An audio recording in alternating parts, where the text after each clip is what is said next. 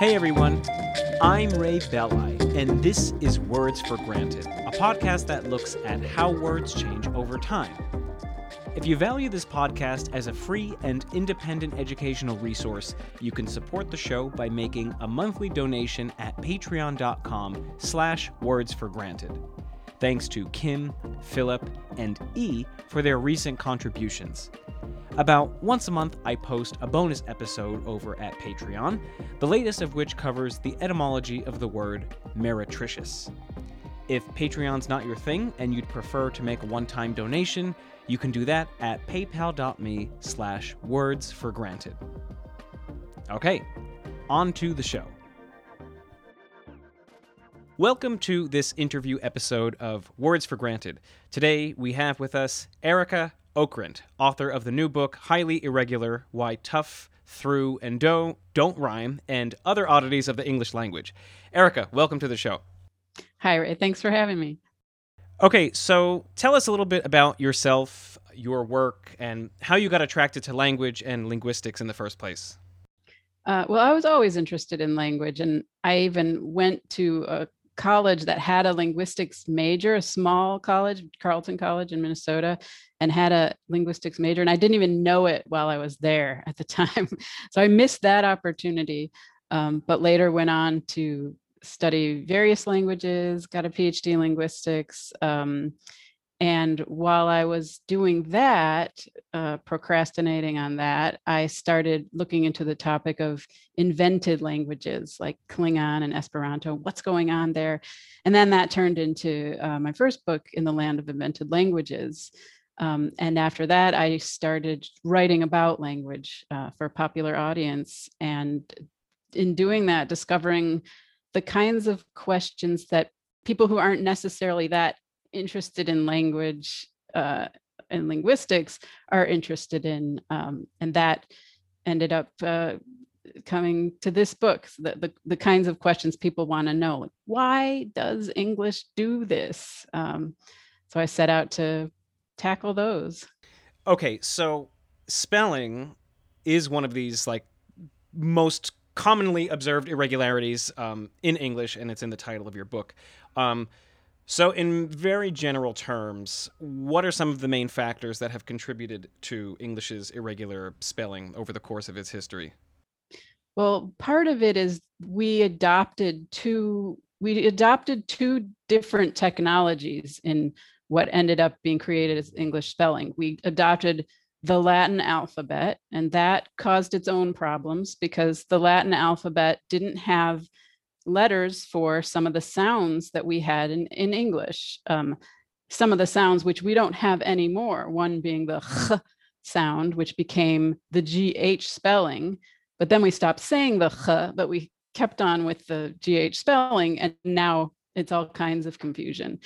And that's because of the second technology we adopted, which was the printing press. And we adopted the printing press at a very awkward time in the language so that these strange irregularities got ironed in because once you've got the printing press and you've got thousands of books going out and people learning to read and becoming literate they learn it that way and then that's the way they got to do it. And we can understand that because if you try to write english in a phonetic spelling way it looks ridiculous because it's not right to us because we didn't learn it that way uh, even if it makes more logical sense. So so yeah, the printing press had a big, uh, uh, it was a big influence on why we ended up keeping all these odd spellings long after their usefulness or representing of any kind of sound. And you know, so the the GH digraph is something I wanted to ask you about. So we have it in this um, archaic, inconsistent sense of you know, uh, in, enough, uh, dough etc. But we also there's one particular instance that you bring up in the book uh, where the GH digraph is for a hard G sound, which is seemingly random uh, in the word ghost. Uh, so what's what's the story there? Yeah, that's a printing press issue too. The when it was um, William Caxton brought it over from the continent. He had been working in with Flemish speakers in Bruges, and he and they learned the trade, which was then a very new trade and very hard to do. You're talking, you know, taking these tiny metal pieces, setting them in long rows, and it's very labor intensive and hard to train. Um, there was a whole system of apprenticeship developed for it. So he brought them over with that, him, and they that's how they spelled it in Flemish. It was G H E E S T or something was their version of Ghost, and um, there's no copy editors. There's no house style at this point. There's just uh, business being done. There's people setting the type, and they set the type that way and it was a very common phrase in a lot of in a lot of religious books which are the things that were being passed around. Holy ghost is a very common phrase and it became the the way you look at the word and that's how it's supposed to be spelled. Um, it's got a gh and it's because of those flemish printers or flemish typesetters um, who stuck it in without when there weren't any kinds of controls on what was happening in the printing press and if I'm not mistaken, I think there, you know, during the same time period where Caxton was employing these Flemish uh, typesetters, there were also other uh, words that were spelled with this hard GH, but they've mostly, I mean, not mostly, they've all fallen out of usage, but for whatever reason, Ghost has stuck, ar- stuck around. Do we know why, or is just sort of just the way it happened? Yeah, you'll find girl spelled G H E R L E, and you'll find goat spelled G H O O T, and things like that. Um, but I, I think it's because of uh, ghost was just a phrase, or uh, it was a word you were most likely to find in print because of the phrase Holy Ghost or um, other. Uh, religious terms that it was in and you know that's that's my feeling about it i I don't have, you know, statistics on what were the actual birds, but it seems like when a word, when something sticks uh, and it hangs on in irregularity, like like an irregular uh, past tense verb, for example, it's the most commonly used ones that stay irregular. So you know, go, went, uh, take, took, uh, but other ones like chide, chode we don't say chode for chide anymore because we just don't say that enough. No, that means something. That means something different now. oh yeah, you're right. Um, but yeah, there's a lot like um, the the things that we use over and over again very frequently become a habit and then it becomes an ingrained habit and it becomes a habit that you pass along either to your children or to your students or if you're a typesetter to your apprentices the habit that's most reinforced stays a habit and the habits that are less reinforced tend to fall off. Yeah so so maybe let's talk m- more about this particularly irregular verbs you know sing sang sung catch caught eat ate um, and so on. Most verbs of course past tense verbs that we form in english have this ed ending um, but that wasn't always the case going back to old english so just give us a very brief uh, overview of, you know, you, you say that these very common verbs, uh, commonly used verbs, are where the irregu- irregularities are. Um, why? How, how does that make sense given the given the timeline of the language? Uh, well, yeah, the, in the early Old English days, there were the way of forming the past tense. There were a few different ways based on the type of was it a what noun class it was what verb class it was sorry. And um, it would you would change the vowel inside the word. So um, bake boke instead of bake bake. Those the ones that we still change the vowel inside are irregular now but back then that was one of the four regular ways of forming the past tense.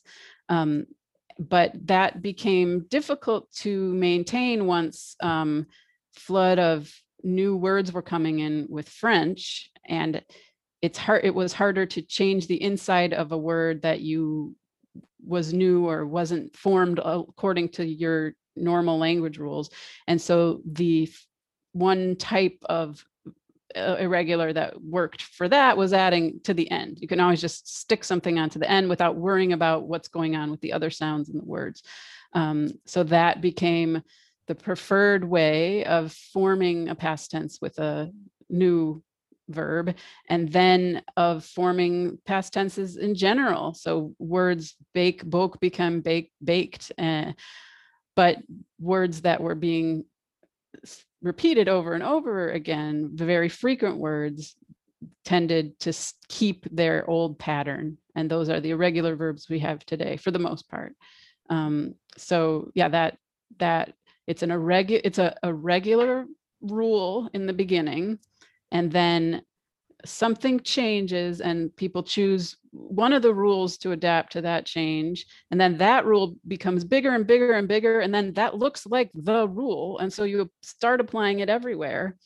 And except for the places where you don't apply it because you're keep saying it over and over again the old way and it wants to stay that way right their their frequency sort of creates this sense of familiarity um, they they won't they they remain the same while the rest of the language changes. Right. And I mean, I, I think the sort of the subtext of what you're saying uh, is that p- part of the reason why English speakers would want to adapt this kind of uh, simplified verb formation, uh, past tense verb formation, is quite simply to make it easier because, you know, here we have English speakers at, at this particular time where the Norman French um, conquered England. You had a multilingual England. Um, and when you have two different, you, you have a native population speaking a language, sorry, um, a native speakers of a language speaking it, and then foreign language learners of that language speaking it. Um, there's a tendency for simplification because of ease of communication. So I guess what I'm trying what I'm trying to get at is due to language contact, English became simpler. Yeah, and it's harder to mess with the inside of a word. It's either easier to add it on, add something on to either end of it, uh, and and keep the unit that you're just not sure about as is. So yeah, we added an ending. Um, so so one feature of English that isn't exactly irregular, but is definitely odd, uh, is its amount of synonyms. Uh, all languages have synonyms, but English has a lot of synonyms. Um, and I have a feeling that this is also due, at least in part, uh, to you know this this uh, historical circumstance of language contact. Uh, so yeah, tell us a bit more about about that. Why do we have so many synonyms? Uh, well, we had uh, this influx when the the French took over after the Norman conquest. We had this influx of French speakers, but they were using. But there was one there was they were of a certain social class so the the um, the rulers of the country were displaced by the normans but everybody else stayed the same the the peasants the people in the fields the workers in the workshops but the the clergy the the landowners they were french and they used french uh, to do everything and to do everything official so anything that was official was taking place in French, anything that was in the home, in the fields, was taking place in English uh, with a different class of people.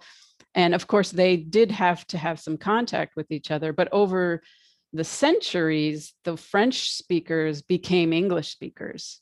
It wasn't that usually when we think of language contact situations where one language kind of floods in and takes over, it's um, a sort of colonial idea where the the, they come in and they force everybody to speak their language and they destroy the schools so that the the other language isn't passed on and it's takeover but it, it wasn't that wasn't what happened it was that over the centuries the the ruling class french people became ruling class english speakers. Um, and but when they did they didn't have a way to say official things.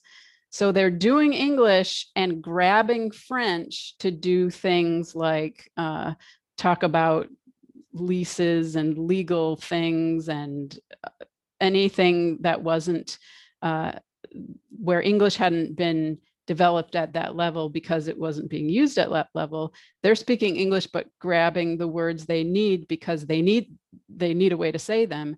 And that's really what what made those words come into english. It was the people speaking english and grabbing french words. So then it became uh, so the synonyms developed at the different levels of society where we have you know dirt and we have soil and we have you know various ways of saying things based on what level of use we're talking about. Is it is it medical and scientific and educated or is it you know around the kitchen table? So we have many many synonyms based on that kind of uh, social differentiation of where does this word where is the domain of this word uh, and they're usually still that way. They still some words have a you know higher level feel about them um, and that that is would be because oh that version came in with uh, with uh, um, the english speaking leaders grabbing the french words they knew because that's what their education was even though their normal life was taking place in english.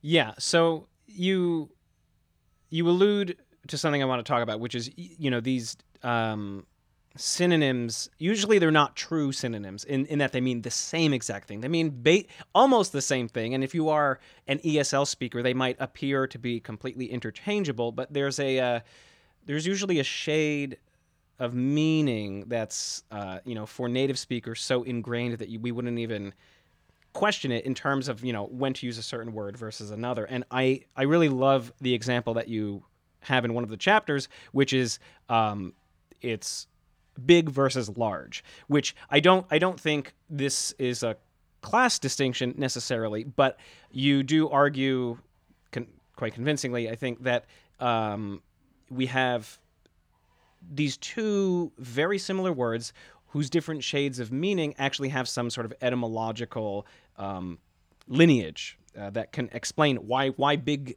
is used in the way that big is and why large is used in the way large is, even though, I mean, they kind of mean the same thing. Um, so, what's the difference between big and large, first of all, and then you know take us back in in terms of uh, where these shades of meaning come from? Okay, well, you can see a little bit of that class distinction. It's they really to us now seem exactly the same, but big is the older one, and it's the old English or probably Scandinavian influence too. It ends in that G sound, but um, big and then large comes in with French, and big in originally, and and if we if we now say um, say to a child like, oh, oh, you've gotten so big uh, we would never say oh, you've gotten so large that that doesn't sound right or look at the big doggy and look at the large doggy like that doesn't have the the casualness you need in that situation. But big uh, originally had a, a brought with it a sense of power. So you were big in battle and you you it was a sense of powerfulness um, which links to the sense of size because what's big is what's what's powerful is big and then other uh, meanings of big and large came in with the sense more of expansiveness a, a big area where you can roam free. And in french phrases like largesse it's also a sense of generosity it's about expansiveness. So they're both um, they they both have roots in different uh, if different related senses of big. They both relate back to size, but in different ways. The expansiveness and generosity and large area to roam in versus bigness and powerfulness in battle. And you still see the difference um, in the way these two words have slightly different domains. We can still use them in the same domain in lots of ways. A, a big uh, a big box of books is a large box of books but um, but in uh, in our consumer habits we've come to use large for sizes of things you buy. So you go into you go and you buy a large soda. You don't go buy a big soda or order a big pizza.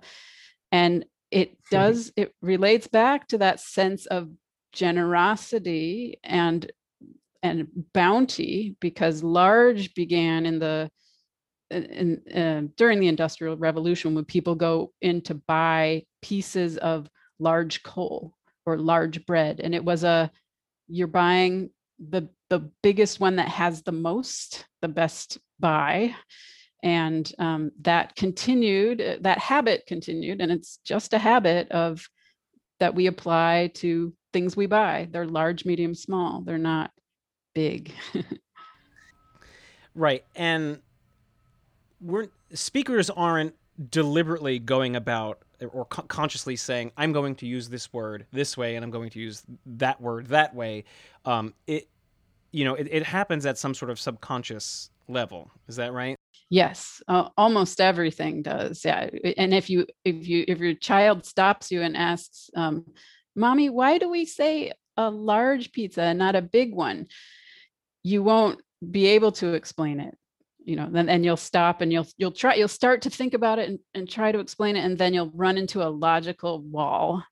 And that's what this the book is about. That logical wall that you get to when you think, yeah, yeah, there's got to be an answer here. Sure, sure. Okay, let me try and uh, it's just you don't know why you don't trace it back to old english and and french and all those forces that have been working over hundreds of years to end up, up at this point um, and uh, yeah so that's yeah. so so this is the explanation for that one but there are so many of them that we just have no internal sense of why we do that Right. I mean, in some sense, that's the basis of my entire podcast, which I've been running for for five years and nearly a hundred episodes in. You know, every every word uh, ha- has some sort of story, and obviously, some words have more boring stories than others, and we don't talk about those words on the show. But a lot of words do have really interesting stories. And, you know, little does the mommy from your example know that the answer to her child's question is tucked away in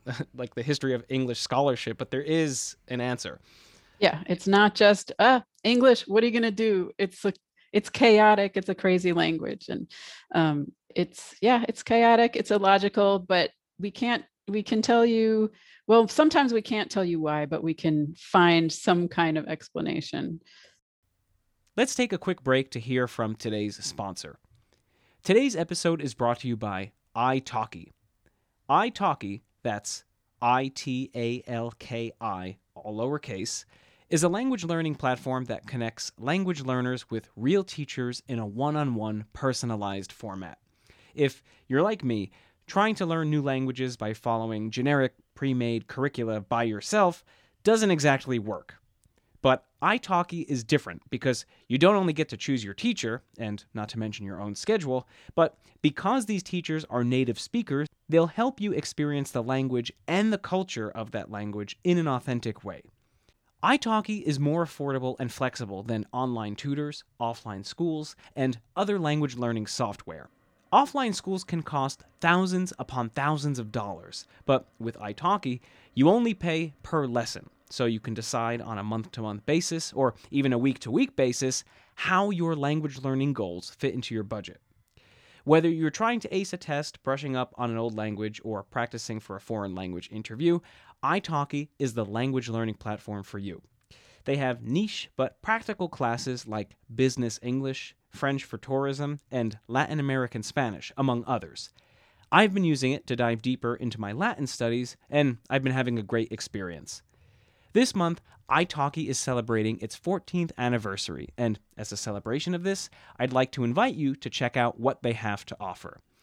italki is offering $140 in italki credit coupons to both new and old users. Words for Granted listeners can go to go.italki.com slash anniversary dash words for granted to learn more and sign up to get big credit rewards within the platform. Again, that's go.italki.com slash anniversary dash words for granted.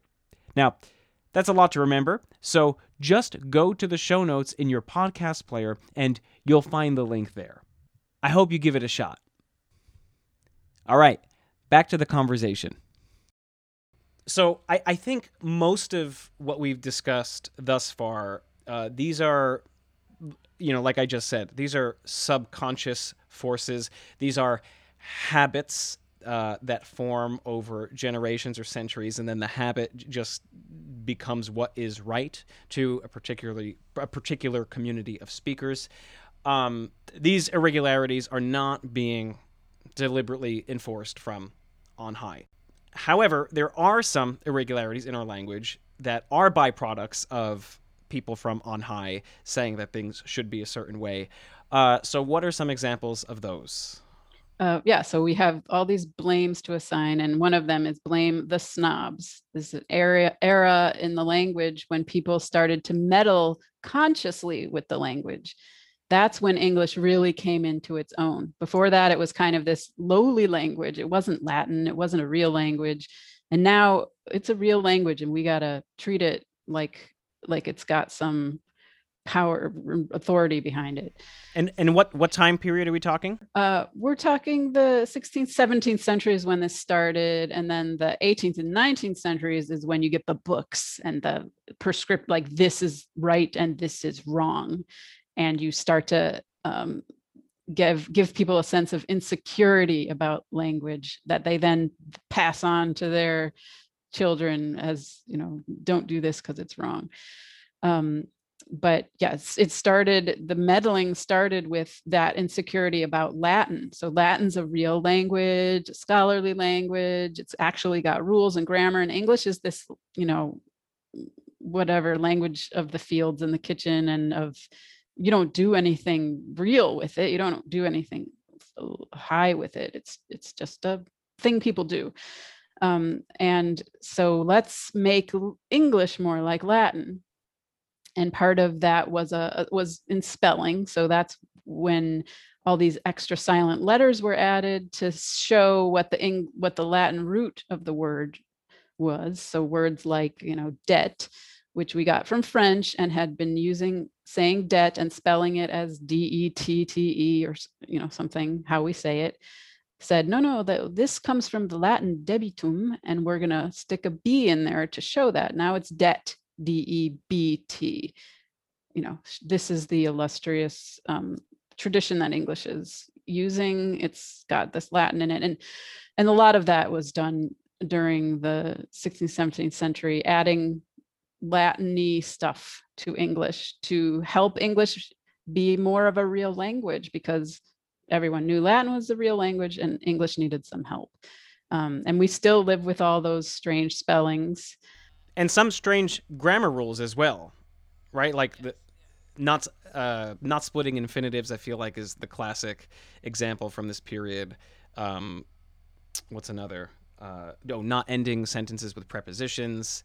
Um, oh, uh, double negatives, uh, etc. Um, English has had these features for centuries uh, before anyone just decided to look at a foreign dead language and try to cram a living language into the rules of you know the past essentially when when when on the ground english is getting by just fine right english was fine it was working it has it had a grammar um, but it wasn't uh, written down anywhere there were no grammar books so well what does a grammar bo- book look like it's the thing you learned when you went to school and latin was the language of education so you're going to make this for English now, you use the terms that you know and you use the rules that you know and you try to try to apply that. And um, and yeah, sometimes you end up trying to force the language to do something it doesn't really do. And um, we still, you know, we still have some the remnants of those rules are still are hanging around. Uh, when we don't speak like that at all. Uh, so um, yeah, people meddled in the language uh, and some of that meddling stuck. Um, we separated the meanings of words that were the same word. We uh, decided this would be the spelling. We we decided this would be the rule and then passed down the rule and then smacked people's wrists with a ruler for not doing the rule. And then they felt the flinch of the ruler every time they said it from then on. And then it actually became the rule um, in some cases. So uh, it did work in but it but not in a major way but in a minor way it did work to change the language and change the rules. Yeah i mean at least in in written english and you know proper standard english maybe not in the way that people colloquially speak uh, about making pasta and walking to the donut shop but like uh, you know in in, in terms of uh, for, formal standard english yeah those marks are still there. Um, and, and I'll just I'll just say just some, some something that I want to get out is like this is so in retrospect naive. Uh, these scholars, I mean, they're not approaching language as a linguist today would. It's like really counter to you know what we think of linguistics of as a field today. And yeah, and that that way of looking at the field is quite new. Uh, that the the the the we we're linguists are linguists in the way that geologists look at rocks. You know, they're not out to do anything to the rocks.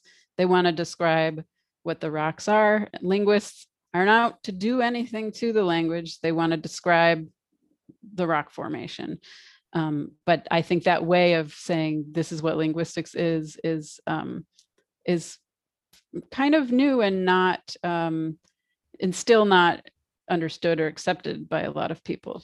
Yeah, totally. I feel like the layperson's conception of linguistics is oh you must have really good grammar or you, you, must love you must love correcting the way other people speak and you know, one one last thing about these scholars from the 17th and 18th centuries uh, particularly in their uh, revisionist spelling uh, in order to reflect Latinate etymologies. They don't always get it right. Uh, two examples that I recall from the book is island, um, and, which which is sort of a classic example of inserting this s uh, based on a false etymology, this silent s. But one that I didn't know is uh, scissors. That the c in scissors is uh, wasn't always there, and it was a misplaced uh, retroactive c yeah scissors was s-i-s-s-o-u-r-s or something and it does not come from the latin scindere which um, the word rescind does uh, that's why there's a c in that one but uh, it, lo- it looks like it should it has something to do with cutting and it comes it must come from that word so yeah let's stick the c in there but it doesn't come from that word at all um, so yeah that's and scythe i think also got its c that way so um, yeah, you're you're start messing with it, um, you might get it wrong, and then you might end up having to keep it that way. yeah, I guess I thought um, that the SC was like a very very old old English spelling that SC digraph. Uh, being common then, and you know, it just being one of those examples of something that didn't change along with the rest of the language. But uh, lo and behold, I learned that that's that that's not the case. Okay, so the last section in the book is called Blame Ourselves, and you discuss aspects of the language that are weird or irregular due to historical forces still, but uh, forces that are different than kind of what we've been discussing. Uh, what are you getting at here with this uh, notion of blame ourselves? Well, there are some things that we just do with language that other languages do too. They aren't specific to English. So uh, things like negative polarity items, we can say, uh, this won't take long, but not this will take long. And why does that sort of split occur where we can say it in the negative, but not the positive? Um, that's um, something called a negative polarity item. Other languages have them too. And it's something that human language does. And, and that and it makes these little irregularities show up. Why you can do this way but not this way but not that way. Oh that's a negative polarity item. It can only show up in the negative.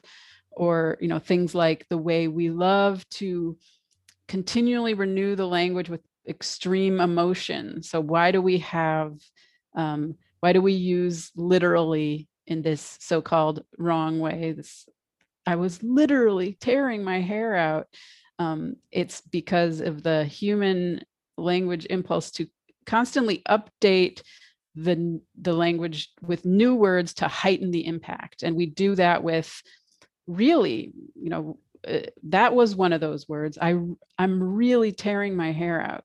But no one ever looks at that and says you're not really doing it though.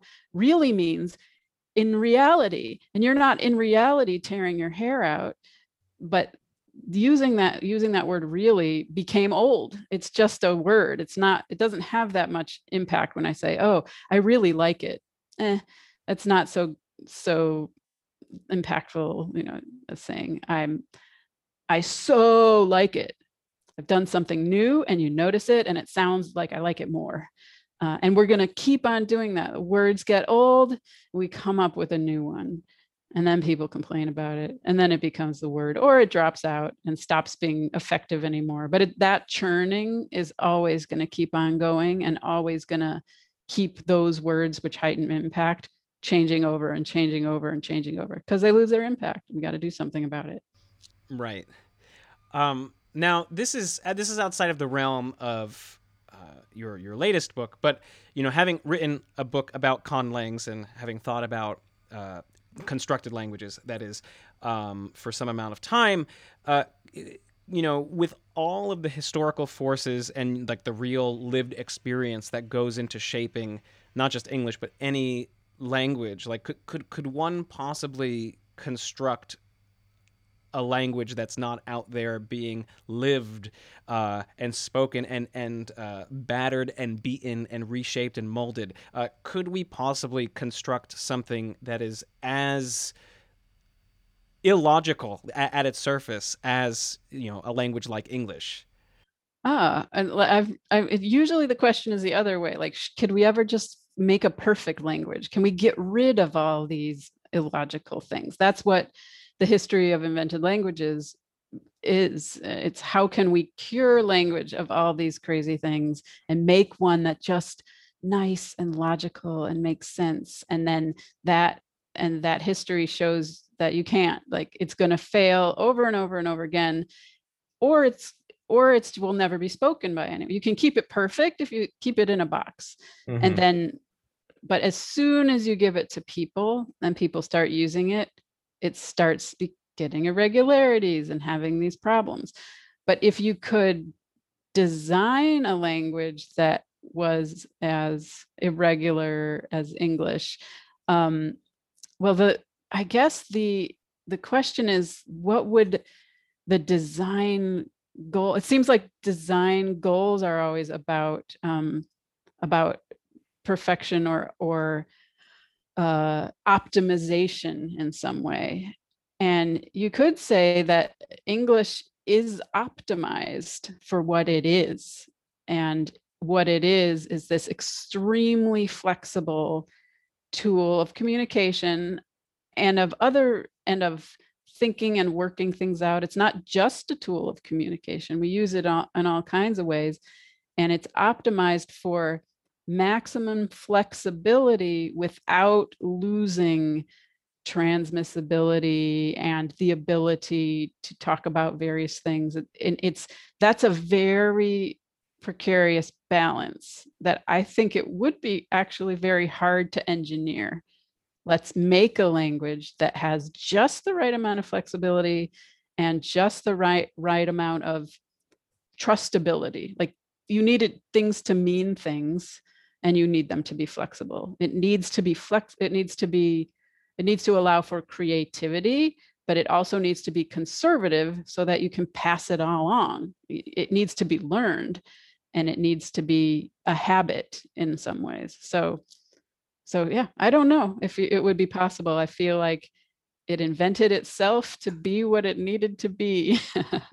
Yeah, I mean that that just opens up a whole other realm of questions that I have that are uh, beyond beyond the scope of uh, the book that we set out to discuss, and certainly this episode. So maybe we'll just leave that open ended for uh, for listeners to contemplate on their own. All right, well, Arika, this has been a great conversation. I appreciate you coming on to the show. Um, before you leave, tell us where we can find you and your work on the internet, and if there's anything else you want us to know. Uh, well, I have is this information about my books and various samples of my the writing, the popular writing I've done on mental floss and various other publications at uh, my website, which is my name, arikaokrent.com, which is not it's not clear what that is from saying it. It's A R I K A is Arika and O K R E N T is Okrent. Um, I guess I had to become a linguist, huh, with a name like that. Uh, and uh, I have a, a, YouTube channel with the videos that I um, produced with Sean O'Neill. I didn't mention this book is illustrated with um, with cartoons by Sean O'Neill. We had a, uh, a, um, a video series we did with Mental Floss on little two three minute questions about language answered with him drawing on a whiteboard, and they're very easy and clear, and uh, it's a great way to get words and pictures. Um, you get it in multiple levels at once, and um, and yeah, and highly irregular is is out and can be found um, where books are. Uh, and I hope you take a look at the words and the pictures. Awesome. All right. Well, Arika, thanks so much again. Thank you for having me.